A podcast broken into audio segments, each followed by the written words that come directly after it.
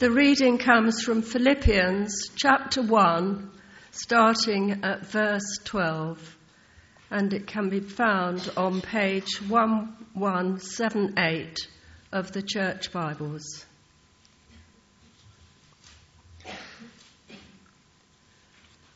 Paul's chains advance the gospel.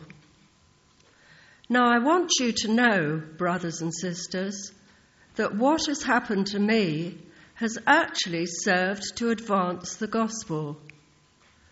As a result, it has become clear throughout the whole palace guard and to everyone else that I am in chains for Christ.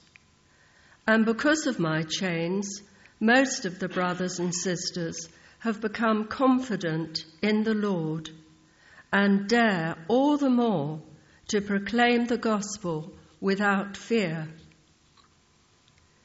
It is true that some preach Christ out of envy and rivalry, but others out of goodwill. The latter do so out of love, knowing that I am put here for the defense of the gospel. The former preach Christ out of selfish ambition, not sincerely, supposing that they can stir up trouble for me while I am in chains. But what does it matter? The important thing is that in every way, whether from false motives or true, Christ is preached. And because of this, I rejoice. Yes, and I will continue to rejoice, for I know that through your prayers and God's provision, of the Spirit of Jesus Christ, what has happened to me will turn out for my deliverance. I eagerly expect and hope that I will in no way be ashamed, but will have sufficient courage, so that now, as always, Christ will be exalted in my body, whether by life or by death. This is the word of the Lord.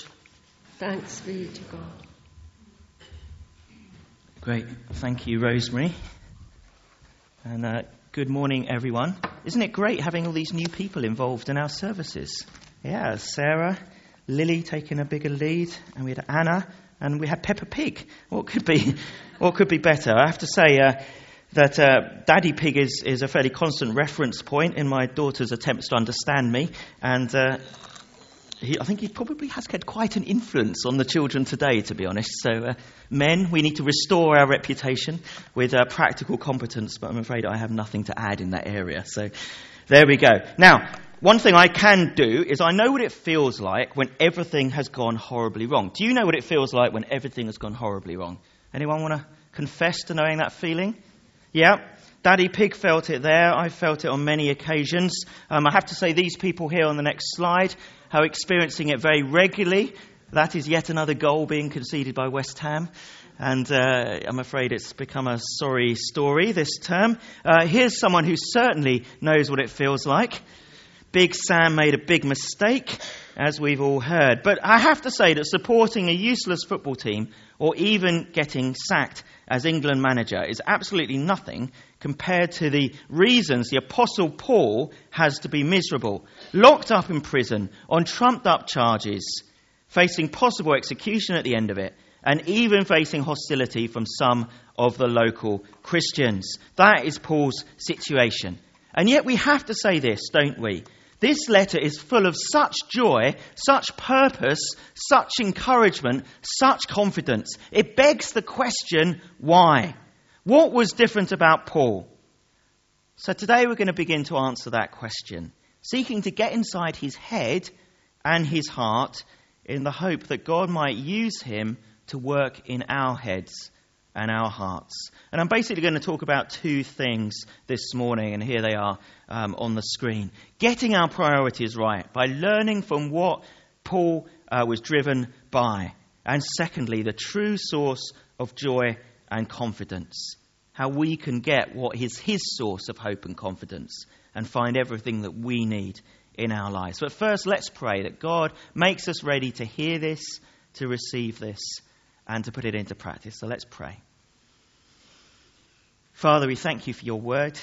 In particular, we pray, Lord, thank you for Paul, who we know so much about. He shared so much of his life, his life with others. So much of it was written down. He was so honest.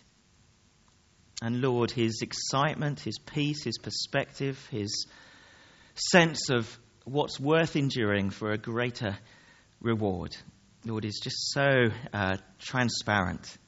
And we pray as we engage with it honestly this morning and through the rest of this series in Philippians that you would transform us through it. And we would move from those perhaps who are going through the motions, who feel distant from you, to those who are truly radically sold out, fired up, envisioned, empowered to play the part that you have called us to in our world. In Jesus' name, we ask it and plead it by the power of your Spirit. Amen. So, I don't know if you've ever heard of the Christian speaker J. John. Has anyone heard of him? Yeah, quite a few. He's, uh, he's short, he's extremely funny, and uh, he's a great preacher of the good news of Jesus. And I can't remember any of his jokes offhand. I perhaps should uh, look them up because I'm sure they're better than mine. But I think uh, what I do remember is a little phrase that he's got that captures the heart of what I want, to say this morning. And it's this the main thing is to make the main thing the main thing. Now, what do you think that means? Why don't you just turn to your neighbour just for a moment and just, just think, what does that mean?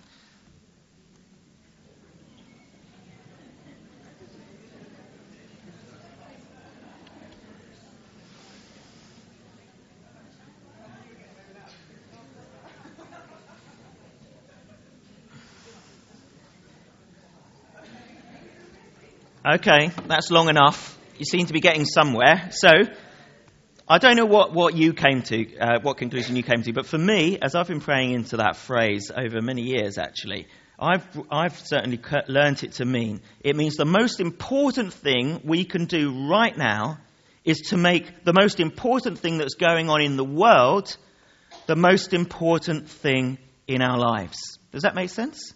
Yeah. It's, it's an absolute central idea, isn't it? And it captured brilliantly in that way. It's about a reordering of our lives so we take the most important things and place them in the center of our priorities, our ambitions, and our hopes, where it belongs. And this next phrase actually sums it up, doesn't it? First things first. Let the most important thing drive all of the decisions that you make. And I have to say that we can do that collectively if we actually listen and learn from Paul in this letter. That's what we're doing it for. That's why I've chosen Philippians this term. So that we would become radical disciples with the right priorities, ready to reach out and to see this church grow through many people coming to faith and becoming more committed, more passionate disciples of Jesus. So then, what is the main thing for Paul? Well, yes, it's his faith in God. Yes, it's his relationship with Jesus. But in terms of Paul's priorities, his ambitions, his perspective and his hopes. It's more than that. It's the good news about what God has done through Jesus, which Paul refers to time and time again as the gospel. Literally, that is translated from the Greek for good news. And it's the spread of that gospel throughout the world. So, how do we know this is the main thing for Paul? Well, because it runs through the first 20 verses of the letter, as well as many other places in Philippians and other letters he wrote too. Here's just some examples. Verse 5, because of your partnership in the gospel. Verse 7, whether I'm defending or confirming the gospel. Verse 12, um, these things have happened to serve to advance the gospel. Verse 14, most of the brothers, because of my chains, have been encouraged to speak the word of God more courageously and fearlessly. That there, the word of God means the gospel. Verse 18, knowing that I'm put here for the defense of the gospel. And then a little bit later as well. What, but what does it matter? The important thing is, in every way, Christ is preached.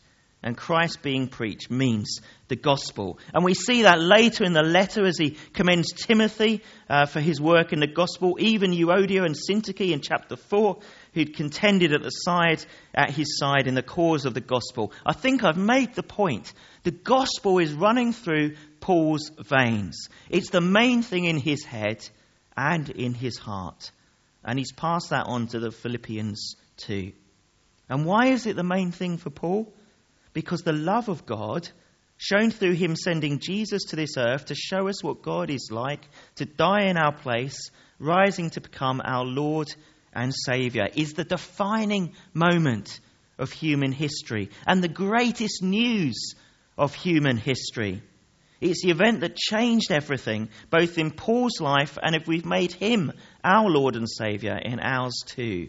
The gospel is the only way we can be made right with God and the spread of the gospel is the main purpose of human history in God's eyes and in Paul's. The gospel is the main thing. Without it, we were lost, separated from God. And when we were saved, we were saved for a purpose to reflect the truth of the gospel in the holiness of our lives and to share the truth of the gospel with our lips. As Philippians 2, verse 15 and 16 will put it later. We should shine like stars in the universe as we hold out the word of life. So that's my first point, and the challenge I want to leave us with is this is the spread of the gospel our priority, our main thing, the thing that drives you? Or are there other, other things driving you in terms of what you do and how you think? Like your possessions, what we own, like your status, how you're seen by others, like your achievements, your exam grades, or your career, like your comfort, having an easy and pleasant life. And what's the litmus test of whether the gospel really is the main thing for us? Well, it's the answer to questions like these. When we dream about our future, is it about being used by God to reach others? Or is it about some of those other things, possessions, status, etc.? Or this one do we pray each day that God would give us opportunities to share our faith and reflect His love in our actions and thoughts? Or this one, are we reading things and listening to things that will better equip us and build our confidence to share our faith? Or have we stopped doing that, stopped investing in that? Or here's the last Do we care more about having an impact for the gospel on others or being popular and not standing out? Challenging questions, aren't they? Be focused on the gospel. That is what I believe God is saying to us from the example of Paul, because then we will have God's priorities as our priorities and begin to live the life that He's calling us to live. And that, by the way, is why we're having the joint prayer and praise evening tonight with all the other Camberley churches. We're going to be reminding ourselves why evangelism is the main thing. We're going to be sharing our strategy to make it easier for us all to share the gospel. And we're going to be praying for it hard that God will bring people to faith through us this term leading up to our Christmas services with some invitational events on the way and then for our joint Alpha course in January. The only way people are going to come to faith is if we pray for it, we're bold, we take steps by steps in terms of inviting people, getting them through the doors of a church. And then we pray that when we invite them to Alpha and offer to come with them, that they're ready and they say yes. That's how we're going to see this church grow. That's how we're going to see many people come to faith. And let's be brutally honest, that is the only way in which we are actually going to be fulfilling the commission that God has given us. And that's what Paul is modeling to us here. It's the whole reason we're here. It's our purpose and it needs to be our priority and our passion too. Don't be sidetracked from your call. So, let's move on to our second, briefer section now the source of hope and confidence. And I want to start with a simple statement that lies at the heart of Paul's heart and his confidence God is in control. And the idea that God is in control has a number of aspects. One is that he's in control of history, with Jesus' life and death and resurrection as a defining moment, as we've already said. But the ultimate destiny of human history is also fixed. Jesus will return. We will all be judged, and all of his people will enjoy eternity with him. We sang about that, didn't we? It's a wonderful prospect. But it's in the here and now that I want to concentrate now.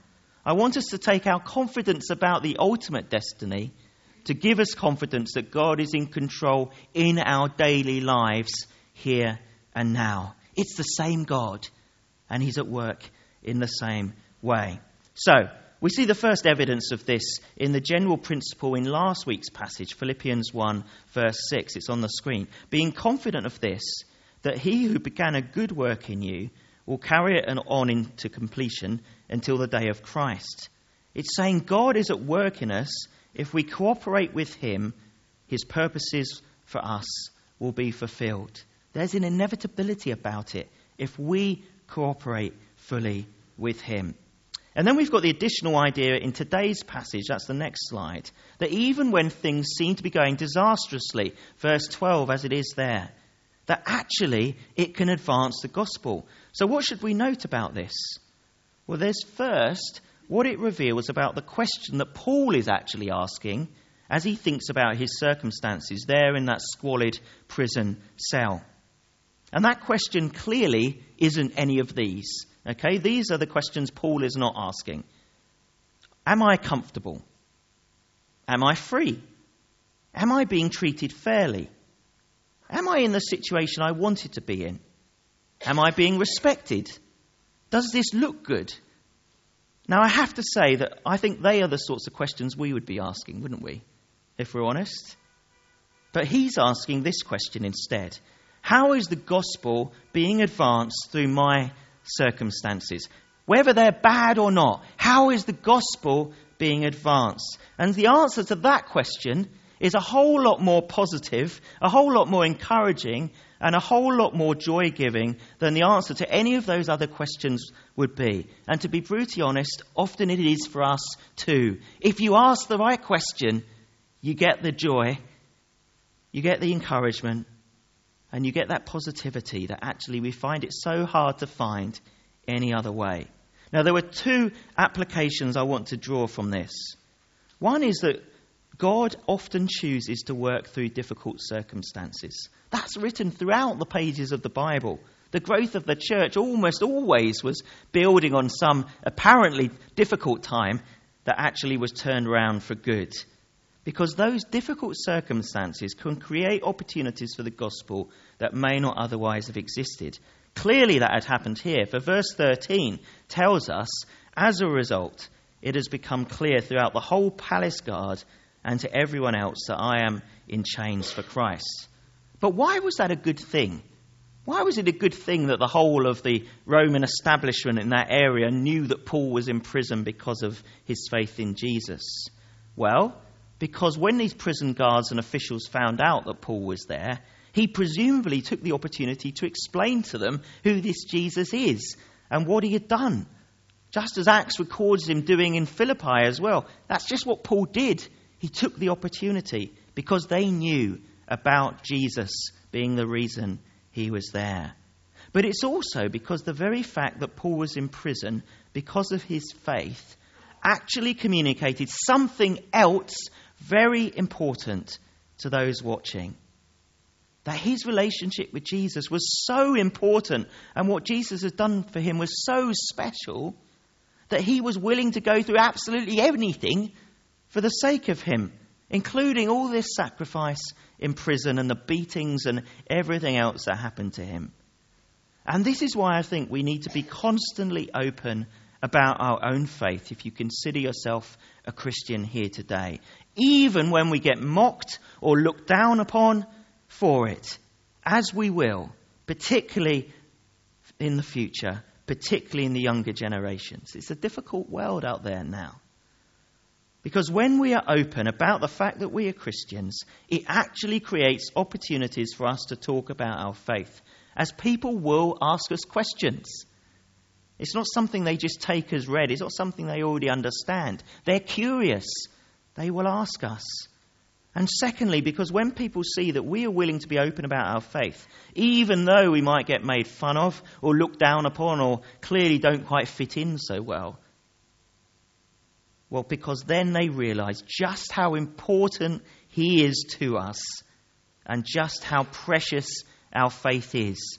When we're obviously willing to look different, to get the flack, to stand out, it tells them this must be really, really special. And when they realize that, well, then they come to realize, well, there must be something precious and important that God could do for me as well. And maybe they'll start to want those things. So when we next chat to someone who doesn't know we're a Christian, I'm sure we have people like that, colleagues, people we bump into, neighbours, family members, even, certainly some older friends, whether it's at work, school, or in the community, what will we tell them? Will we answer the question about how we spent our weekend by telling them we went to church and then praying for an opportunity to tell them why? Jesus said this Don't hide your light under a bushel. Share it. Because actually, what God means to us is actually the most important thing we could ever communicate. So, what's the one thing we can learn from Paul's imprisonment and what resulted from it? Well, we've already seen one. Here's another. Verse 14. Because of my chains, most of the brothers in the Lord have been encouraged to speak the word of God more courageously and fearlessly. And this is to be expected too. Because actually, when we are bold in our witness, other Christians will follow suit. It gives them confidence that they can do it too. When you are bold in the sharing of your faith, the positive effects are not just limited to the people you talk to, it's also about the inspiration it gives to those who watch you do it, who pray for you before you do it, who hear about you doing it. And God knows all this and knows that difficult circumstances can so often bring more fruitfulness for the kingdom than easy and comfortable ones. That's one reason why He allows them to happen. And the sooner we start to recognize that and welcome that, the better. Because then we will be homing in on the secret to joy and encouragement and peace and purpose in the Christian life that later in chapter 4, Paul will call the secret of contentment. So, will you make the gospel your primary goal, your primary hope, your primary ambition? If you do, you can be so confident that things will happen because the work of the gospel cannot be thwarted because behind it lies the incredible power of God. And that means even if your circumstances are difficult or limiting or undesirable, maybe you're feeling frail, maybe you feel that you no longer have the energy or the confidence you used to have.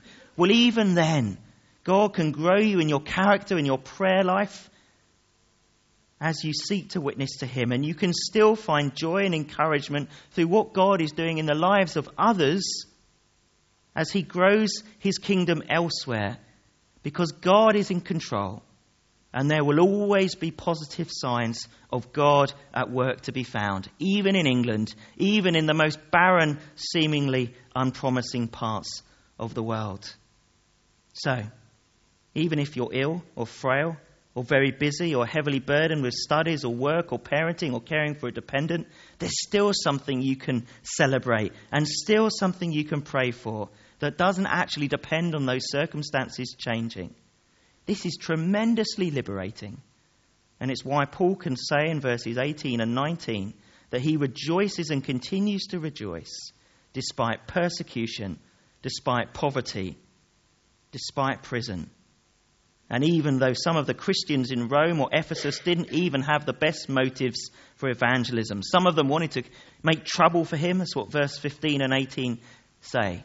But Paul didn't care, as he wasn't interested in his glory or his popularity within that Christian community. He would celebrate the gospel being preached, whoever was doing it, whether his allies or supporters or not. Why? Because the gospel is the main thing, and because he's laid down his agenda and he's happy to pray for and work for God's instead. And that's what God longs for us to long for too. So, What should we do in response to this? I want to suggest four things. If the gospel really is the main thing in life, let's make it our main thing. In our priorities, our ambitions, our giving as we respond to our stewardship campaign, and particularly in our prayers. Second, if the gospel really is the main thing in life, let's wear our faith on our sleeve and share it openly. Third, if God really is in control, let's pray for Him to be at work through us, even in the most difficult of circumstances. And fourth, let's celebrate all He is doing in the world, whether through us or through others, in this church or well beyond. So I want to suggest now we take a couple of minutes for each of us just to pray, to process what you've heard, and then to pray your response. So we'll just leave two minutes of silence now. Just, just close your eyes. Just take that opportunity. I'll be getting communion ready. Fact, if I can ask the band just to come up into position as well.